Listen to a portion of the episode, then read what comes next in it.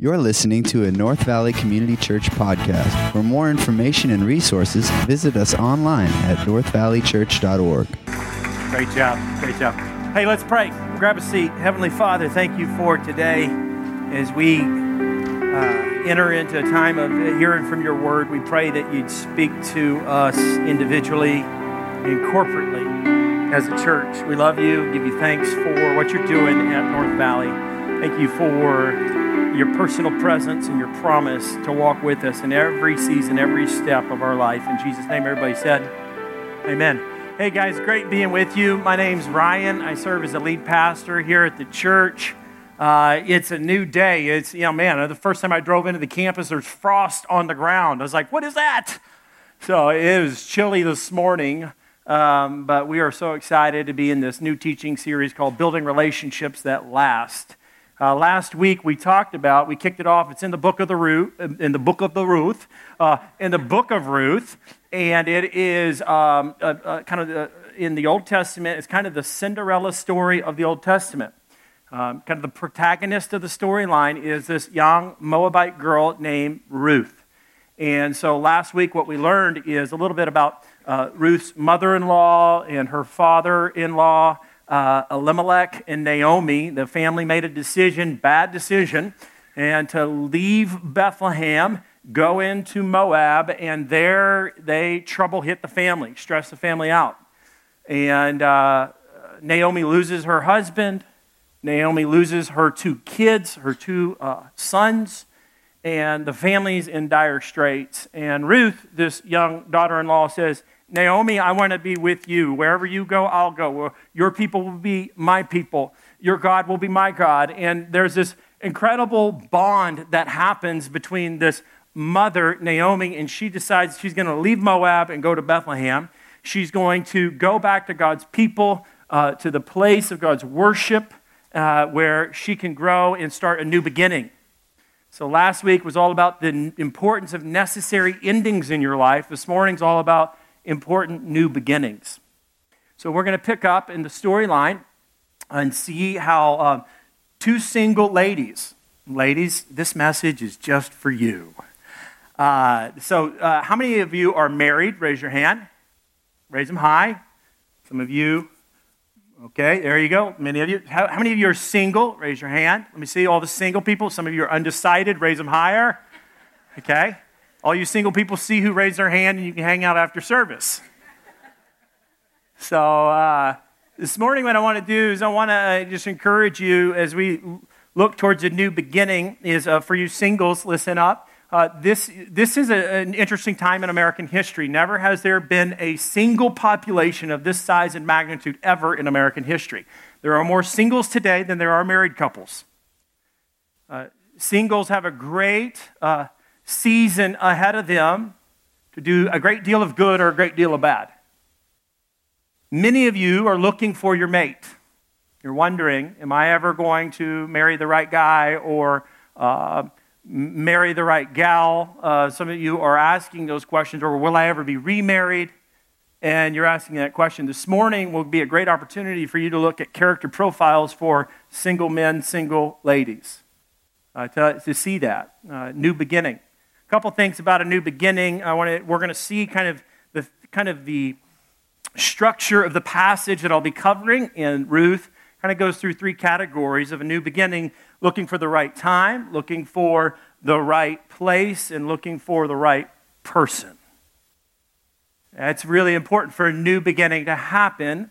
You need to look for those things. So that will kind of help guide us in our understanding of how the structure of the text is. We're in Ruth chapter 2. If you've got a Bible, you can open it up there. Uh, if you don't, we have the scripture on the screen. We're in the English Standard Version, and you can um, follow along. Ruth chapter 2, verses 1 through 3, it says, Now Naomi had a relative of her husband's, a worthy man, note that, of the clan of Elimelech, whose name was, what a bad to the bone name, Boaz. Big name there. It literally means strength, is what it means. Um, is interesting. Solomon uh, later will, uh, at Solomon's temple, a historical site, will have etched on one of the temple pillars Boaz, and it's a symbol of pillar of strength. The author of Ruth introduces us to this key information. Naomi has a relative of her husband's, a worthy man of the clan of Elimelech, whose name was Boaz. Um, I'm just going to give you kind of a preview of why that's so important. Boaz was a gentleman by the name that, that lived in Bethlehem um, during the time of the judges. He's a strong man, he's a godly man, and this is a dark time, troubled times in, in Bethlehem in Israel. If you were to flip over in Judges, it says at the very end in the book of Judges that this was a time when there was no king in the land and everybody did what they saw what was right in their own eyes. It was a culture of relativism. Do whatever you want, whatever makes you feel happy, do that. Uh, we're still there in American culture in so many ways. Just do whatever makes you feel good. Uh, Boaz stands out and stands up and is different and distinct um, what we're going to see about uh, Boaz is that what's really important is that he is what's going to be called a kinsman redeemer. Everybody say that together a kinsman redeemer. What he is um, being set up to do is um, in that culture, in that time, if their trouble hit a family, like Naomi's situation, where she lost her husband and her two sons, there could be a distant relative that could step in to the family's tragedy and help restore and redeem all that. So, a kinsman redeemer was very uh, part of the Jewish culture and custom. It was a male relative who, according to various laws found in the scriptures, had the privilege or the responsibility to act for a relative who was in trouble, danger, or in need of vindication. It would kind of be like this for me if I passed away, God forbid, left here, I 17, boom, get hit by a truck. Be bad news. I'm gone, and, and, and Leslie's left alone. Um, and so the, the, the, the, if the, our family tradition was, which it's not an American culture, um, my older brother would step in if he uh, was at, able to and reach out to my sweet wife Leslie and take care of her and our two kids, our three kids, uh, sometimes I count two, sometimes I count three. Uh, our three kids, and then and then help move the family along.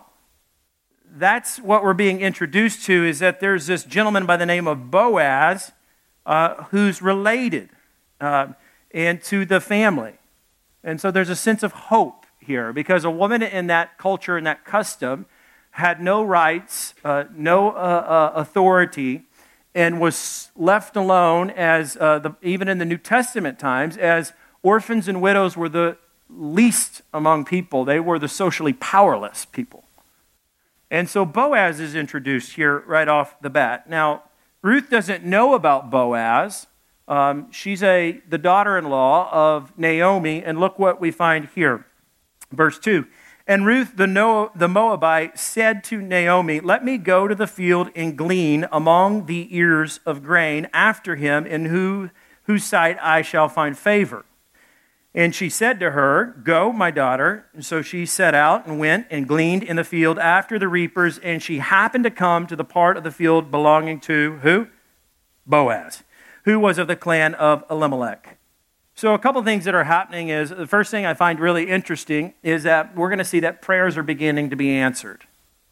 Um, that that she, she, she said to mom, Hey, mom, I want to leave today. There's been famine. We've had hardship. We've had struggle, but I need to go out of the house today and I want to work in the field so I can provide for the family.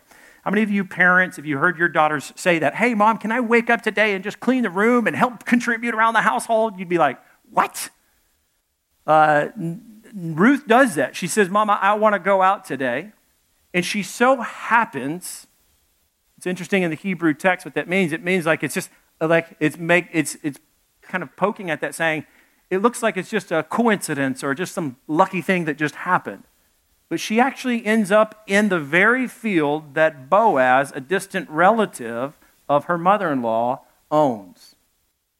Now, what we're seeing is that God's doing something at the right time, at the right place, with the right person. Prayers are being answered. Naomi used to pray for her daughter in laws. We saw that in chapter 1, where she's praying for her daughters, her daughter in laws, that God would be gracious to them. And it just so happens that she ends up in the field where Boaz owns the field. a kinsman redeemer. We see also providence is at work, God's care for all creation according to his purpose. Providence is at work. Uh, providence is like the invisible hand of God. It's God orchestrating and doing things in His timing and His purpose, working in ordinary ways, not extraordinary ways, not miraculous ways. Miracles are like when Jesus walked on water or when Lazarus was raised from the dead. That's miraculous.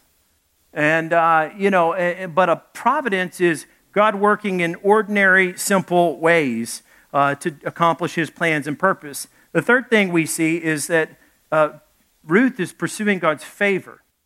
She's pursuing God's favor. She goes out in faith to do what she can to help. She, in those first few verses, that's, that's what we find. What she's doing is she's going to go out in the fields, and it says that she's going to um, basically what she's going to do is the idea of gleaning is that she's going to go out to the fields and oftentimes in the in the culture of that time is that the israelites when they were uh, as farmers, they were to be different from all the other uh, people groups. And they were to leave a portion of their fields, just the edges, undone and unharvested, so that poor people or sojourners or foreigners could come into the fields and pick off the food that they needed necessary for their family to survive. And so Ruth wants to go out and to do that. Uh, gleaning was something that was really cool. I mean, the idea is that the earth belonged to God and that the margins were left for those who were marginalized, that the leftovers were left for those who are left out, the uncut corners of the field would be for those that are kind of the outsiders. It was kind of God's redistribution plan for wealth. That uh, this people, the, the Israelites, were promised by God that God would bless them and prosper them, and here we find it's harvest time. It's harvest time. And it's interesting to me, too, that Ruth it goes out during this time at the right time, at the right place, and is going to meet the right person. Because during harvest time, that's the only time that, those, that these individuals would allow for foreigners and for uh, sojourners or the poor to come in to grab that harvest. So, what we're going to see is that Ruth is going to be pursuing God's favor in faith she's going to move out and trust God for that. Something else about providence, I just want to illustrate this for a moment. Um, God's at work to introduce two individuals, Ruth and Boaz. And she goes out and she just happens to be in the field where that Boaz owns. And Bethlehem was a, a, town where there's, oh, there was a lot of fields. It was called the House of Bread because it was fertile. So there's lots of fields, lots of orchards, lots of vineyards and she just happens to be at the right one where God is going to providentially act in ordinary ways to do incredible things. Like, for instance, when I met my wife, let me explain how that happened. First of all, uh, the girl that introduced me to my wife, uh, who is now my wife, Leslie, was my ex girlfriend.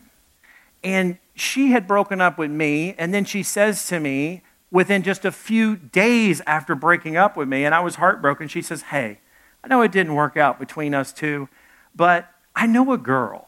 She's really a good one. And I'm like, What? Can you, how dare you say that to me? So I, she says, I say, okay, what's her name? She, well, her name is Leslie. It took me like a year to follow up on that, uh, that, that referral. It took me a year because I was heartbroken and I was kind of getting over it. So then I'm sitting there and I'm like, you know what? I'll just take a personal mental note. Going along in life, and I'm out rock climbing with one of my buddies. And uh, this guy was a non Christian. He was an atheist, in fact. And he was antagonistic against Christianity and the church. But we had a relationship. And he liked to climb mountains. I liked to climb mountains. So we were friends. He was a great climber. I wanted to learn from him in that area. And so we're out one day and we're climbing. And his girlfriend at the time worked at Red Lobster. And uh, he said, You know what? Um, my, my girlfriend just made friends with this cool new Christian girl. I said, Cool. What's her name? And he said, It's Leslie. And I said, Huh, that's interesting. And he said, Yeah, I think you guys would be perfect together, man. And I said, Really? Why? And he said, Well, you're both Christian. So, I mean, I'm sure it'll work out. And you're like the only Christian I really know, and she's like the only Christian my girlfriend knows. So we were thinking about it the other day, Ryan. You guys would be perfect. And I'm like, well, I'll take note, bud. Thanks very much. So I go on my way, and all of a sudden I'm in business school, University of Arkansas, and I'm sitting there, and I'm sitting in the class, and my brother's right next to me. And by the way, he helped us start the church. My brother and I, after I became a Christian, God changed my life to love my little brother we became like best friends and we went through life together as new Christians and did so many things together. We're in business school, though, together, and we're in an accounting class, and it's incredibly hard um, because I'm not the accounting type.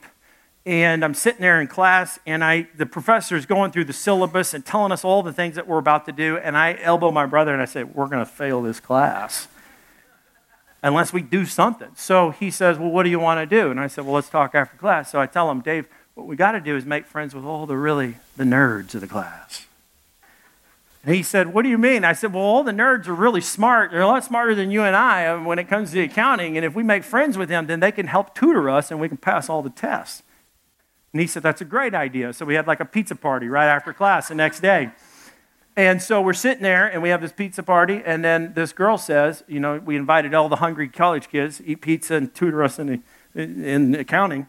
And so uh, she says, Hey, why don't you guys come over to my, my house or my apartment uh, next week and we'll do the study group out of my house? I said, Well, that's fine. Yeah, they're really smart people. That'd be great. So my brother and I go there. We're sitting there at the kitchen table with a group of students, and this girl walks past uh, the hallway. And, and I said, Who, Who's that? And she said, Oh, that's my roommate. And I said, What's her name? And she said, Oh, that's Leslie.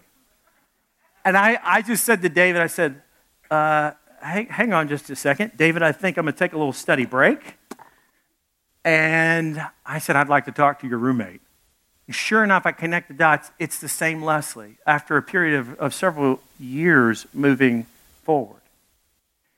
God has a way of doing things that are kind of like behind the scenes that you really don't understand. And it can come in simple ways that are very ordinary. When it comes to the book of Ruth and this new beginning, we see the hand of God's providence, that He's working in kind of ordinary ways to do extraordinary things. For you to move forward in your journey, whatever God's doing in your life right now, you need to understand that God cares about all of His creation. He created everything. When you walk down the street and find a $5 bill, that's God's goodness to you that day. When you get a new job promotion, a new job opportunity, that's God's goodness and His kindness on your life giving you a new opportunity. When you see, even in the small things, that God's at work, God is not some deistic God that He just kind of cranked up the world and stands behind the scenes and with His hands crossed under His arms. Now, He's actively involved in the simple things to let you know that, that He's good and that He cares about all of His creation. So we're going to meet Boaz. We've met this young lady. She, prayers are being answered, providence is at work. She's pursuing God's favor in faith. And by the way, she's moving out in faith absolutely because she's a Moabite. She stands out. She's different. She's an ethnic minority hanging out in an Israelite field during harvest time when there's a lot of other people out there. She could be taken advantage of, she could be manipulated, um, and she is a brave young lady. But let's meet Boaz. Verse 4. So the author introduces us to Boaz right here. It says, And behold, Boaz came from Bethlehem. And he said to the reapers, These are his workers, He said, The Lord be with you. And they answered, The Lord bless you.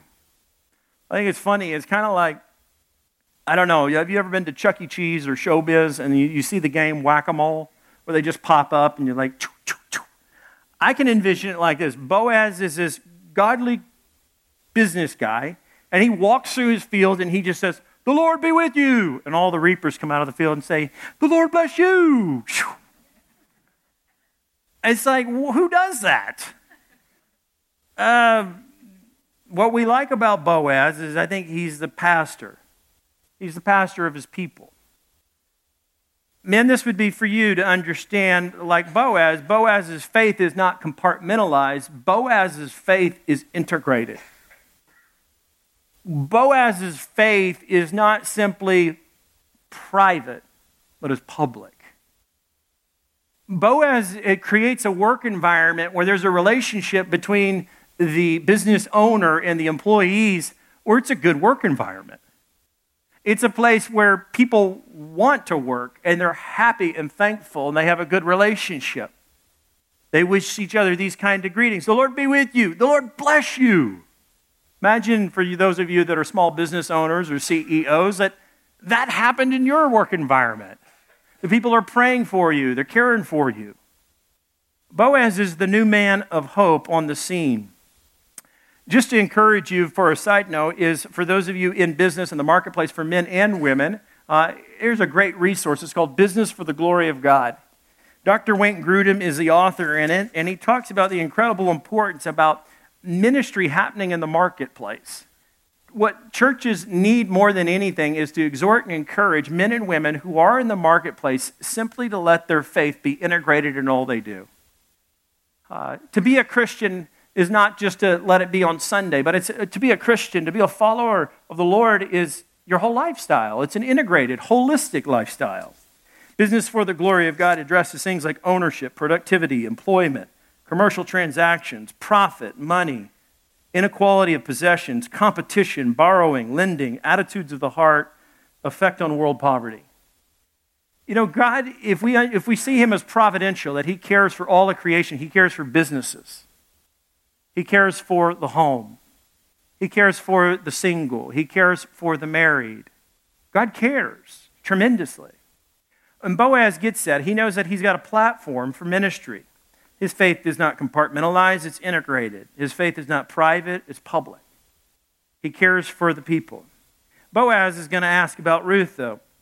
Look what it says in verse 5. Then Boaz said to, to his young man, who was in charge of the reapers, Whose young woman is this? Basically, what happened was uh, Ruth walked by, and he's like, Hey, um, that girl was good looking. Who was that? Who, who is that? Immediately, his attention is caught. Uh, somebody asked me, you know, what are the, how did you know Leslie was the one, or what? No, no, they said, how did, how did you, what attracted you to Leslie? And I'm sitting with all these pastors, and you know, I, they always have this real spiritual answers. Well, you know, she just got a godly character. I, you know, the heart is just such a beautiful thing. And and I said, they asked somebody asked me that in a singles crowd, and I said, well, she was good looking that's what attracted me to her at first. I have to be honest. And then, of course, I got to know her and her character of who she was, and I was like, that's more beautiful than anything. Um, Boaz is captivated, and he asks, Who is that? Verse 6 And the servant who was in charge of the reapers answered, She's a young Moabite woman who came back with Naomi from the country of Moab, and she said, Please let me glean and gather among the sheaves after the reapers. So she came, and she has continued from early morning until now, except for a short rest. Uh, this is a young lady who worked really hard. She was somebody that, uh, ladies, if you want to take notes on character qualities, or guys, single guys, those of you who are looking for a, a good godly gal, here's a couple of character qualities. She was industrious early on, she said, Mom, let me go out in the field. Uh, let me go. She's productive, she's industrious. Uh, secondly, she's got a strong work ethic. In verse 7, she hadn't rested. She knew that she needed to gather all that she could so that she could bring food home uh, to provide for her mother in law. She was industrious, she was, had a strong work ethic. We're going to see as well later that she had a great sense of humility and she had a great sense of gratitude. So let's continue to look at what happens in the storyline. Boaz says to Ruth in verse 8 Boaz said to Ruth, Now listen, my daughter, do not glean in any other field or leave this one, but keep close to my young women. And let your eyes be on the field that they are reaping, and go after them. Have I not charged the young men not to touch you? And when you're thirsty, go to the vessels and drink what the young men have drawn. A couple things that we see is that Boaz is a provider and he's a protector. He provides for her. He provides for her in and in a, in a caring way. He provides for her food, he provides for her physically and emotionally. Instead of sticking her out in the field with a bunch of sweaty uh, dudes, he puts her in, in the field with a bunch of young ladies. For, for you ladies that are possibly looking for a, a, a, a mate, this would be a great characteristic. You're looking for somebody um, that has a spiritual strength, like a, a pastor's heart. They don't have to need to be in full time ministry, they have the heart of a provider. Um, Boaz does that. He provides physically and emotionally. He's also a protector. He protects. He says, in essence, in verse 9, he says, uh, Let me make sure that no one's to touch her. She could have been victimized, uh, she could have been marginalized, uh, taken advantage of. In essence, he gathers his men and says, Listen, this is how the company works. We have a policy of caring for people. I mean, this is perhaps one of the first anti sexual harassment policies we see in Scripture. You know, and you watch the media today, like, uh, uh you know, CBS, NBC, you're like, where did Charlie Rose go? Where did Matt Lauer go? Like, men can so easily manipulate the power and the position that they have in their culture, and they're unsafe. Boaz is totally different. He's incredibly safe. He's a safe person. Uh, men, this is a paradigm for us we need to be providers, we need to be protectors. And in providing, we're not simply just providing um, financially, although that is absolutely necessary in the home. Uh, but it's providing emotional support, caring support. Um, Boaz is a wealthy man, he's rich in all regards. And let me speak to the idea of the rich in the Bible for a moment kind of two categories poor and rich in the world. And we all talk like that. Oh, well, they're poor. We were poor. Uh, we are poor. Or we're rich. they're rich. Um, four categories, just to help you set the paradigm for God's view of poor and rich, is there's the poor and the ungodly. This isn't in your notes, but I want to bring this up this morning. Uh, there's the poor and the ungodly, and then there's poor and godly you can be poor. I've got, uh, growing up, I had friends in Arkansas that were poor and ungodly. They would make all sorts of racial uh, slurs, do all sorts of horrible things, and they were dirt poor. Um, then there was poor people that I had friends with, and they were incredibly godly. They trusted God. They loved the Lord, but they were dirt poor. Then there's the rich and the ungodly rich people, you know, have a lot of money, and then you can be incredibly ungodly. You got a lot of power, a lot of influence, you can do whatever you want. The wealthier you are, the more platform, platform and the resources you have to do more wrong, ugly, shameful things. But then there's friends that I know, and we have here in our church as well, that are rich and godly.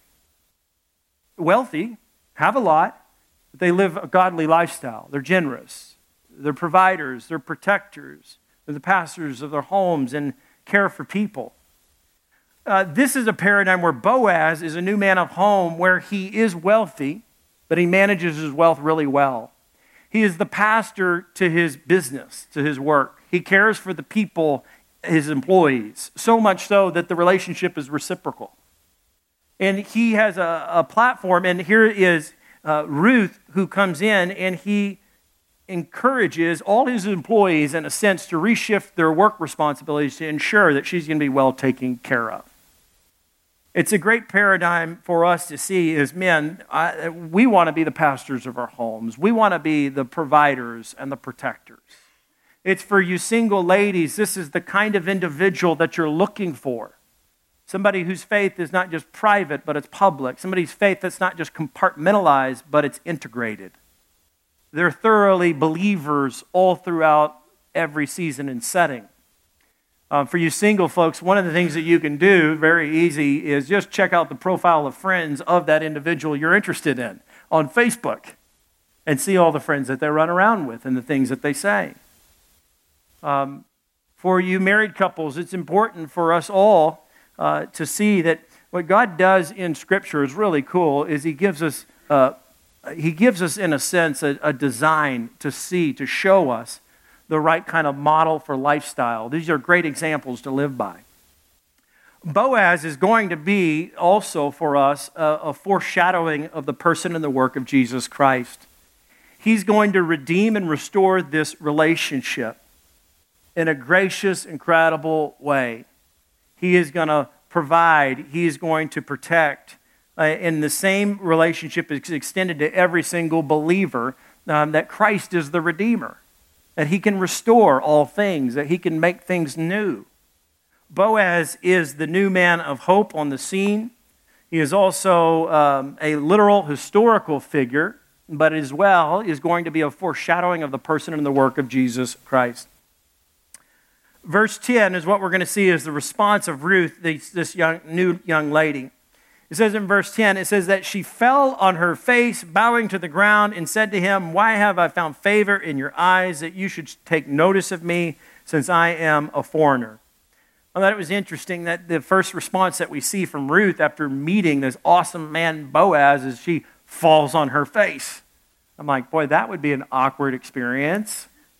And you meet this wonderful girl and you talk, and then all of a sudden, this girl just poof, like, man, she gets up, her head's bruised or bleeding, and then she later she's gonna have a scab, and then like, okay, that that was a bummer. But she falls on her face. What does that mean? That means that literally it was a, it was a sign, a gesture of incredible reverence. This is where we see that she is uh, grateful. Look what she says Why have I found favor in your eyes that you should take notice of me since I'm a foreigner? She realizes that there's a great difference between the two. She was a Moabite, he was an Israelite. She was poor, he's rich. Um, they're different incredibly different. And, and he's a wealthy individual, a godly wealthy individual at that. She's overwhelmed. She falls on her face, bowing to the ground, and saying, Why have I found favor in your eyes that you should take notice of me? What we see is that there's, in verse 11, is uh, the response Boaz says. Boaz answered her, All that you've done for your mother in law. So her reputation is catching up. This is a great and godly woman. All that you've done for your mother in law since the death of your husband has been fully told to me, and how you left your father and your mother and your native land and came to, the, to a people that you did not know before. The Lord repay you for what you have done, and a full reward be given you by the Lord, the God of Israel, under whose wings you have come to take refuge. There's that pastoral tone that Boaz takes with her uh, likening her to, uh, it was very popular within uh, uh, Israel's history to refer to um, uh, young individuals or young believers as, in a sense, taking refuge under a mother hen, if you will. And he says that to her. What's great about Boaz is that he's tough. His name literally means strong, but he's incredibly tender as well. He's tough and he's tender. And what happens today in American culture for masculinity is that we kind of get it blurred and confused. what you have in American culture with males today is you have an overemphasis on the tough side, right? And they become domineering. Oh, I'm the head of the household. You do whatever I want. And they're domineering, incredibly tough. And then you have a big pendulum swing where they're incredibly tender, where the male is feminized and they act like a lady. And, you know, there's God's desire is that there's a balance and understanding that in his attributes, God is balanced. Uh, and there is an importance that there is, the male is, yet he's tender, kind, soft hearted, but he's also incredibly tough. Boaz is that. Look what he says. Verse 13, or then she says, I have found favor in your eyes, my Lord, for you have comforted me and spoken kindly to me. That's that tenderness to your servant, though I am not one of your servants. Incredible importance for us is to understand that God's at work behind the scenes in this relationship, contextually, right? I mean, here's Ruth. She winds up in the right field, the right place, at the right time. Because here's what's incredibly important about the timing of this is that foreigners, she's one, uh, were not allowed in the fields until the harvest time. So it just so happened to be that Ruth would be at the right place at the right time and she would meet the right person. What you need to know about God and His love for you and His care for you is that you're not outside of His will in that you're following Him, trusting in Him, that God's going to work everything, the Bible says, for the good for those who know Him. That God's going to use all the little things in your life, all the things that you think, oh, that's a coincidence, oh, that's just some uh, random, uh, I got lucky. No, God's at work in your life. For a new beginning, here's what I want to encourage you to think about is that I want to encourage you to take your next step trusting in God's providential plan is seeing God as a good father who wants to provide for you, even when your circumstances don't look like the greatest thing in the world, that God can still do something great and good. And you need to understand something. If you're going through a really hardship or you're really afraid about something, there's always endings in life and there's always new beginnings. When you lose someone or something that you love, it can be an ending, and it can be a bitter one. Naomi said, Don't call me Naomi. That means pleasant. Call me Mara, because I'm bitter.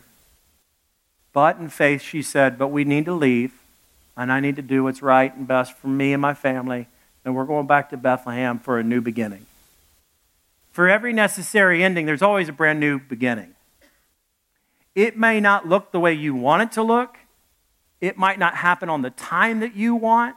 It might not be with the people that you want, but you need to trust that God works in seasons and that He orchestrates things according to His purposes and plans, and that God, at the heart of God, you really have to believe this, is that He truly cares for you.